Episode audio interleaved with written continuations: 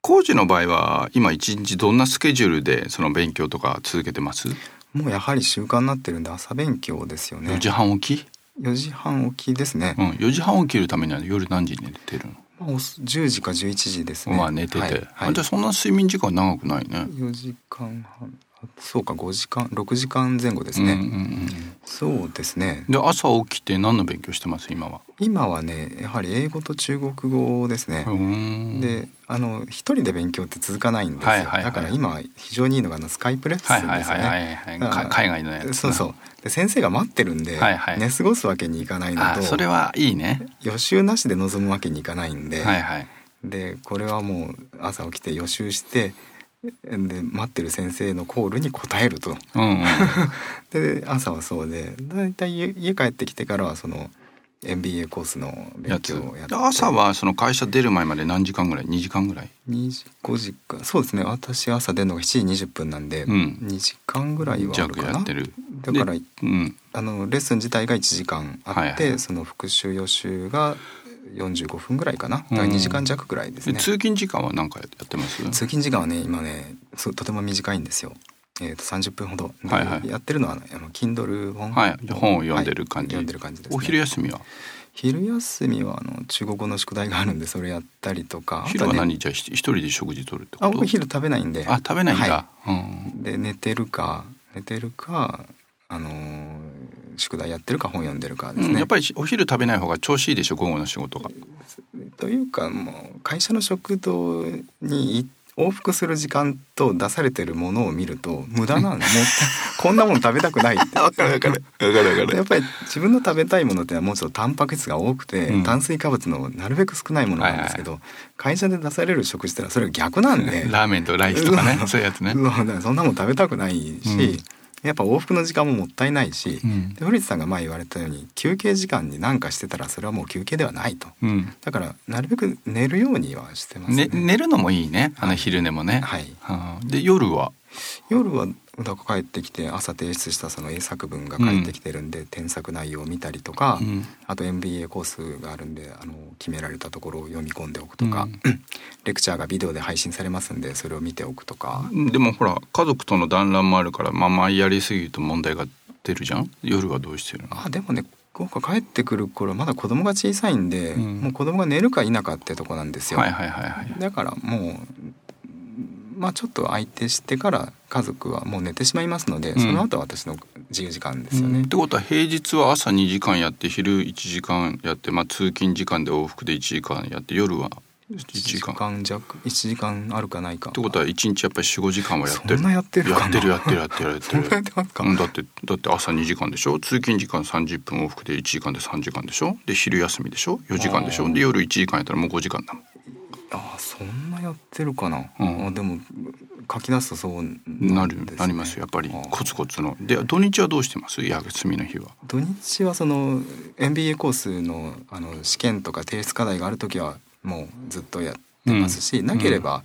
あジム行ったりとか、でも家族とのあれがあるでしょやっぱり家族の相手しなきゃいけないそうですねいけないわけだからだから土日のうち一日は家族と遊んだりとか,、うんうんんだからかだから買い物に子供と一緒に行って私今車持ってないんで、はいはいはい基本歩きなんですよ、はいはいだから子供にアイスクリーム買ってやって帰ってくるとかが、まあちょっとしたレクチャーですね。ってことは土日でかどっちか片方勉強してる感じで大体土日週末どのくらい勉強してますあもう日によりますけれども平均で平均だったらどうかなあ朝の勉強時間っていうのはもう土日も平日も一緒なんですよ。あはい、 4時四時半起きてで2時間のそのレクチャー、うんあレッスンがあって、うんでもう日によって MBA のコースが何かあったりとか何かの試験があったりすると半日とか一日その勉強に費やしたりしますけれどもなければもうジム行ったりしてますね。うんってことはやっぱりし週末両方で45時間やってるってことだよね。そんなもんでしょうね。はいってことは5時間かける1週間で25時間でしょそれ50週やったらもう1250時間ぐらいでプラスこれ50週かける4ってことはやっぱり1500時間ぐらいやってるよ そんなそんななりますかね。んそうか。うんでだかもら計算したそことないのです変わる前の工事から考えられないじゃないなんか年間1500時間も勉強してるって 何してたんでしょうねあもったいなかったなと思いますだか今は趣味は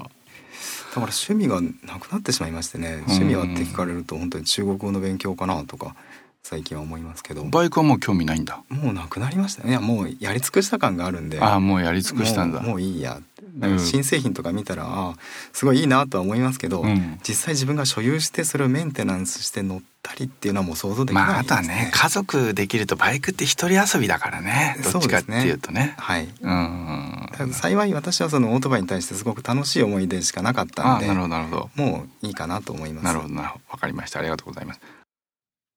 次聞きたいのは継続するためにどんな仕組みを作ってるかっていうことを聞きたいんですけどまあ4時半起きずっと続けてるんでしょなんか、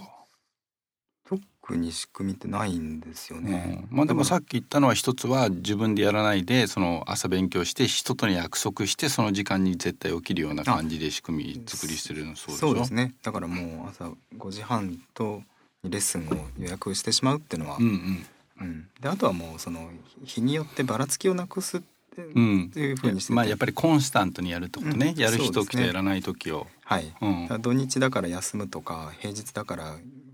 らすとかいうふうにじゃなくてももうずーっとコンスタントにやるってことねそうそでも前前の自分から考えられんじゃん、そうですよでねだからどどこでどういう仕組み作りしてるのかなと思って仕組み作りですか、うんなんだろうなやっぱりその年間目標を立てたのが大きかったですよねあ年間目標立てたのいつぐらいだから今年からですよあじゃあそれ前まで立ててないんだ立ててなかったですね あ意外だうんうん立ててなかったな、うんでそのね合宿1月やった合宿に来てもらって年間目標立てたんだもんね、はいだからそれ見たらこういついつにな何の試験を受けなきゃいけないって書かれてるんであやっぱり目標立てるのはやっぱり継続する仕組み作りの一つになるんだそうですね思い出しますよね うん、いやでもほら僕のお客さんでもいるけど目標立てても平気で破る人いるじゃん。それ あそうですか、 うんまあ、その達成できるかどうかはちょっとわからないですけども、うんその最大限の努力はすべきだなと思いますねあーでないと他にやることないですもんだからねあの失礼な話やっぱり結果出てる人は、いやっぱりちょっとね自己啓発オタクにならないと無理だと思そうですか、う、うん、決めたらやるみたいな感じになってあーそうですねうんうんまあそうだけどでも他にでも時間の使い方ってなんかあるんですかね いやいやあのもうあ、まあ、よくあと結婚してる人で問題なのは自分はやりたくてもやっぱり家族との噛み合いがあるから、はいやっぱりあの、ね、子供とか奥さんいてほったらかして自分ばっか勉強してるとやっぱりク レームが出るしあともう一つはやっぱりそうです具体、現実問題として家計一緒にしてるか奥さんが家計を握ってると。はいやれセミナー行きたいんで2日で10万って言って「はいどうぞ」って言ってくれるワイフまずいないじゃんね。あーその辺はどううしたんですかそのですねもう結婚の時からあのどっちが数字に強いかって私理系でうん奥さんはあの文系だったんで、文系うんもう完全に家計はあの自分でやってたんですよ。あはいはいはいで毎月あの月次報告みたいなのを妻にはい出はいしてて、はいはいで月から妻からは月あたりの経費請求が僕に来るんですよ。はいはいそれに対して振り込んでで今月はこんなんでしたっていう報告を出してるんで、まあそこで信頼関 クリアにしてるんで、うんだから彼女もうちの資産状況分かってますうし、んだから、まあ、ハッピーだよな資産増強ね。そうですねまあ幸い良かったですよねうん、んだって全然お金困んないじゃん。今はそうですねでもリーマンショックの時はねその時に結婚するかどうかで妻に説明しましたもんあの来年から私年収3割下がりますからって言ってあなんであリーマンショックの関係で そうそう でその後転勤てあの転職したんだ。あ転勤ですね転転勤勤したりして、まあうん幸い、まあ、忙しい部署に配属になりましたんでうん 割とそのうんお給料もいただけるようになりましうて、んそれでう